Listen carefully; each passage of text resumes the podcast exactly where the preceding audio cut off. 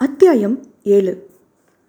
நடந்தது கனவா நினைவா என்று இன்னமும் நம்ப முடியவில்லை லலிதாவாள் தானா? ஊர் பேர் தெரியாத ஒரு இளைஞனுடன் அவனது வண்டியில் தனியாக பயணம் செய்வது என்று தன்னைத்தானே மறுபடியும் கேட்டுக்கொண்டாள். புடவை தேர்ந்தெடுக்கும் போது தான் சந்தித்த அதே நபர்தான். அவளது ரசனை பிடித்திருப்பதாக சொல்லி எனக்கு பெண்கள் டேஸ்ட் தெரியாதுங்க. இதே மாதிரி இன்னும் ரெண்டு சேலை செலக்ட் பண்ணி தர முடியுமா? என்று அவன் கேட்ட விதமே அவளால் மறுப்பு சொல்ல முடியவில்லை. புடவை தேர்ந்தெடுக்க கசக்குமா என்ன? அவள் மனதிற்கு பிடித்தவற்றை தேர்ந்தெடுத்து தந்தாள். அதற்கு கைமேல் பலனாக அவள் பேருந்து நடுரோட்டில் நின்றவுடன் செய்வதறியாது நின்ற பொழுது பக்கத்தில் அவனது வண்டியை நிறுத்தினான். பஸ்ஸு போகாதுங்க. நீங்கள் ஏறினா நீங்கள் சேர வேண்டிய இடத்துல பத்திரமா நானே கொண்டு போய் சேர்க்குறேன். ப்ராமிஸா என்னை நம்பி நீங்கள் ஏறலாம் என்றான் அவன். ப்ராமிஸ்லாம் இல்லாமலே உங்களை நான் நம்புகிறேன் என்ற வண்ணம் ஒரு ஆஸ்வாச பெருமூச்சோடு வண்டியில் ஏறிக்கொண்டாள் லலிதா. அவன் தீவிரமாக சாலையை கவனித்தபடி வண்டியை செலுத்திக் கொண்டிருந்தான். ஊருக்குள்ளே போக முடியாதுங்க. வழியெல்லாம் வெள்ளம். உங்கள் வீடு எங்கே இருக்குன்னு சொல்லுங்கள் பக்கத்தில் பாதுகாப்பாக இறக்கி விடுறேன். நானும் ஊருக்கெல்லாம் போக வேண்டாம். திருவண்ணாமலைக்கு போகணும். அந்த பஸ் நிற்கும் வழியில் எங்கேயாவது இறக்கி விட்டால் கூட போதும். ஏறி போயிடுவேன் அப்படிங்களா? நான் சிதம்பரம் என்றான் அவன். நன்றி மிஸ்டர் சிதம்பரம். சாரி என் பேர் பாரி ஊர் சிதம்பரம். உங்கள் பேர்? ஓ என் பேர் லலிதா ஊர் திருவண்ணாமலை. உங்கள் உதவிக்கு நன்றி மிஸ்டர் பாரி. திருவண்ணாமலைக்கு சிதம்பரம் உதவலைன்னா எப்படி? ஆனால் இந்த மிஸ்டரை விட்டுருங்களேன் கொஞ்சம் சங்கோஜமாக இருக்குது சரி என்றால் பாவனையாக கூட மறுக்காமல். அதன்பின் பேச்சை தொடராமல் வெளியே தெரிந்த காட்சிகளை கவலையோடு பார்க்கத் தொடங்கினாள். ஆள் நடமாட்டமில்லாத வீதிகள் ஓங்கி சுழன்றடித்த காற்று ரெண்டு இன்ச் உயரத்தில் தண்ணீர் நிறைந்த சாலை. மழை இந்த தடவை ரொம்ப மோசமாக இருக்குது போல இருக்கே என் ஃப்ரெண்டு கிளம்பினப்பவே கிளம்பியிருந்தா இந்நேரம் பாதி தூரம் போயிருப்பேன் புயல் சின்னம்னு இங்கே வந்து தான் சொன்னாங்க. ஆனாலும் இந்த அளவுக்கு மோசமாகும்னு நானும் நினைக்கல. Sorry miss Lalitha. நான் வேற பொறவை செலக்ட் பண்ணி சொல்லி ரொம்ப உங்களை தாமதமாக்கிட்டேன். அது என்னங்க? ஒரு கால் மணி நேரம். அதெல்லாம் ஒன்றும் பிரச்சனை இல்லை. அவளது சுடிதார் முகம் தலைமுடி எல்லாம் மழையில் நனைந்திருப்பதையும் வேகமாய் வீசும் காற்றில் அவள் குளிரில் நடுங்குவதையும் பார்த்தவன் வண்டியை ஓரமாக நிறுத்தி காலையில் கடத்தரில் ஒரு ஊனமுற்றவர் வித்தாருன்னு ரெண்டு மூணு கைத்தறி துண்டு வாங்கினேன். இந்தாங்க உடம்ப துவட்டிக்கோங்க. இல்லைன்னா காய்ச்சல் வரும் என்று எடுத்து தந்தான். லலிதாவிற்கு அது மிகவும் தேவையாக இருந்ததால் மறுப்பேதும் சொல்லாமல் பெற்றுக்கொண்டாள் தேங்க்ஸ் சற்று நேரம் இருப்பு கொள்ளாமல் தவித்தவன் வந்து லலிதா எனக்கு ரொம்ப பசிக்குதுங்க. வழியில் கடை இருந்தால் நிறுத்தி சாப்பிட ஏதாவது கிடைக்குதான்னு பார்க்கட்டுமா? உங்களுக்கு தாமதமாகிடாதே. அச்சோ நிறுத்துங்க. இதென்ன என்கிட்ட நீங்கள் கேட்டுக்கிட்டு முன்னாடி கூட பசியில் தான் டீ கடையில் நிறுத்தினேன். ஆனால் அங்கே ஒன்றுமே கிடைக்கல. அது கூட நல்லதாக போச்சு. வெளியில் வந்தப்போ தான் பஸ் நடுவில் நிறுத்தி எல்லாரையும் இறக்கி விட்டதை நான் பார்த்தேன். மற்றொரு டீ கடை தெரிய அங்கு தேநீரை தவிர பிஸ்கட் பாக்கெட்டுகள் தான் தொங்கியது. அவற்றை வாங்கி கொண்ட லலிதா அந்த கடைக்காரரிடம் இங்கே பக்கத்தில் நல்ல சாப்பாடு எங்கே கிடைக்கும்? என்று கேட்டாள். இந்த மலையில் எங்கம்மா கடைங்க திறந்துருக்க போகுது.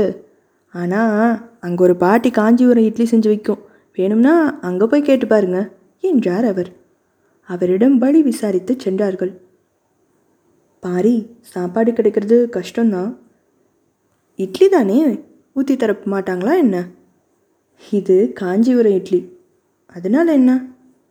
இது செய்யறது ரொம்ப கஷ்டம். இட்லி மாவு அரைச்சதும் செய்யணும். அதுக்குன்னே செஞ்சு இட்லி பாத்திரத்தில் போட்டு ஒரு மணி நேரம் ரெண்டு மணி நேரம் வேக விடணும். இன்னும் சரியாக சொல்ல போனால் மூங்கில் கொடையில் மந்தார இலை போட்டு புளிக்காத இட்லி மாவை அதில் ஊற்றி வேக வச்சு எடுப்பாங்க. ஒரு இட்லி ஊற்றுறது இவ்வளவு கஷ்டமா? ஆமாம் இந்த ஊர் ஸ்பெஷல் அது. உங்களுக்கு அதிர்ஷ்டம் இருந்தால் கிடைக்கும். பாரிக்கு அன்று அதிர்ஷ்டம் இருந்தது. அவர்கள் கண்டுபிடித்த மெஸ்ஸில் குழாய் புட்டு போன்ற வடிவத்தில் இருந்த மூன்று இட்லிகளை சட்னியுடன் அந்த பாட்டி தர நன்றி கூறி உண்டார்கள். கூடவே ஆளுக்கு ஒரு ஃபில்டர் காஃபியும் அதை மெஸ் என்று கூட சொல்ல முடியாது. ஒரு சிறிய வீட்டின் திண்ணையில் இரண்டு பெஞ்சு போட்டு உணவகம் போல மாற்றியிருந்தனர். ஒரு வயதான தம்பதியினர் வயிற்று பிழைப்புக்காக அந்த உணவகத்தை நடத்தி வந்தார்கள். கடையை மூடும் நேரத்தில் வாடிக்கையாளர்களாக வந்தவர்களை அன்புடன் வரவேற்று உணவளித்தனர் இருவரும். அவர்கள் சென்றிருந்த நேரத்தில் ஊரில் மழை காரணமாக மின்சாரத்தை நிறுத்தியிருந்தனர். காடா விளக்கொளியில் மந்தார இலையில் இட்லி அமிர்தமாக ருசித்தது பாரிக்கு. அப்பா சுக்கும் அழகும் இந்த குளிருக்கு அமிர்தமாக இருக்கு. தேங்க்ஸ் பாட்டி. அவர்கள் கிளம்பும் முன் பாட்டி ஒரு ஜாக்கெட் பிட் மற்றும் மஞ்சளுடன் வந்தார். இன்னைக்கு பூஜை முடிஞ்சதும் அஞ்சு சுமங்கலிக்கு தாம்பூலம் தரணும். நாலு பேர் தான் வந்தாங்க. ஒரு ஆள் குறையுதுன்னு கவலையிலேயே இருந்தேன். அந்த காமாட்சி உன்னை அனுப்பிட்டா பாரு என்று சிலாகித்த வண்ணம் தர மறுக்காமல் பெற்றுக்கொண்டாள் லலிதா. வெளியே புயல் மழைன்னு சொல்லியிருக்காங்க நீயும் உன் வீட்டுக்காரரும் பத்திரமா ஊருக்கு போயிட்டு வாங்க. நானும் அம்பாளை வேண்டிக்கிறேன் என்று வழி அனுப்பி வைத்தார். வண்டியில் ஏறியதும் பேசாமல் ஓட்டிய பாரி லலிதா அந்த பாட்டிக்கிட்ட என்று தயங்கினான். சில சமயம் சிலருக்கு நல்லது செய்ய சின்ன சின்ன உண்மையை மறைக்கிறது தப்பில்லை. அவங்க நம்ம ரெண்டு பேரையும் தப்பாக புரிஞ்சிருக்காங்கன்னு தெரிஞ்சுக்கிட்டேன் இருந்தும் உண்மையை சொல்லலை. ஏன் தெரியுமா? அந்த பாட்டி இந்த தள்ளாத வயசுலேயும் அஞ்சு சுமங்களுக்கு தாம்பூலம் தராமல் சாப்பிடக்கூடாதுன்னு காத்திருக்காங்க பாரி. அவங்களுக்கு எடுத்து வச்சிருந்த உணவையும் நான் பார்த்தேன். இப்போ அவங்கக்கிட்ட உண்மையை சொல்லி அவங்கள கஷ்டப்படுத்த மனசு வரல. இந்த நேரத்துக்கு மேலே யாரும் அங்கே வருவாங்கன்னு தோணலை. அப்படி யாரும் வரலன்னா பாவம் அவங்க பட்னியாலேயே தூங்குவாங்க. என்றவளை ஒரு வினாடி பார்த்தவன். சாரி லலிதா என்று மன்னிப்பு கேட்டான். மன்னித்தேன். ஆனாலும் நீங்கள் செய்கிற உதவிக்கு முன்னாடி இந்த பொய் சிறு பிள்ளைத்தனமாக தான் தோணுது. ம் பாரி நல்ல தமிழ் பேர். முல்லைக்கு தேர் தந்த பாரிவேந்தன். இன்னைக்கு ஊர் பேர் தெரியாத பொண்ணுக்கு அடைக்கலம் தந்தது ஆச்சரியமில்ல என்றாள். முல்லைக்கு தேர் தரும் அளவுக்கு எனக்கு செல்வ நிலை இல்லை. ஆனால் தனியாக இருக்கிற ஒரு பொண்ணை பாதுகாக்கிற அளவுக்கு மனசுலையும் உடம்புலையும் தெம்பு இருக்கு. நல்லா பேசுகிறீங்க நான் பதில் மட்டும்தான் சொன்னேன். அதுவே நச்சுன்னு இருக்கே. உங்கள் முழு பேர் பாரிவேந்தனா? இல்லை வேல்பாரி. பாரிவேந்தனோட உண்மையான பெயர் அதுதான். அவளது வியப்பினை படம் பிடித்தபடி சொன்னான். அப்பா தமிழ் பற்றாளர். என் தம்பி பேர் நலங்கிள்ளி. உங்கள் அப்பா பேர்? கபிலர். தமிழ் டீச்சரோ? என் அப்பா விவசாயி. தமிழை காதலிக்க தமிழாசிரியராக தான் இருக்கணும்னு அவசியம் இல்லையே உண்மைதான். நீங்களும் அப்படித்தானா? அப்பா அளவுக்கு இல்லை ஆனாலும் அவளை காதலிக்க தொடங்கியிருக்கேன். பாட்டனும் பூட்டனும் தந்தையும் மகனும் காதலிக்கும் ஒரே பெண். ம் வியப்பில்லை. இனி வருங்காலத்தில் என் மகனும் பேரனும் கொள்ளு பேரனும் கூட காதலிப்பாங்க. அதுவும் அம்மா மனைவி இவங்க யாரோட மறுப்பும் இல்லாமல் இதை கேட்டு கழுக்கென நகைத்தாள் லலிதா. மெல்ல தமிழினி சாகும்னு உலகமே சொல்லிட்டு இருக்கு நீங்கள் கொள்ளு பேரனோட காதலி வர திட்டம் போட்டுட்டு இருக்கீங்களே பெருமூச்சு விட்டபடி தொடர்ந்தான் பாரி. நம்ம மாநில மக்களுக்கு தமிழ் படிக்கும் ஆர்வம் குறைஞ்சிருக்குதான். ஆனாலும் உலகம் பூரா பரவி இருக்கும் தமிழ் மக்கள் ஏதாவது ஒரு விதத்தில் தமிழை வளர்த்துட்டு தான் இருக்காங்க.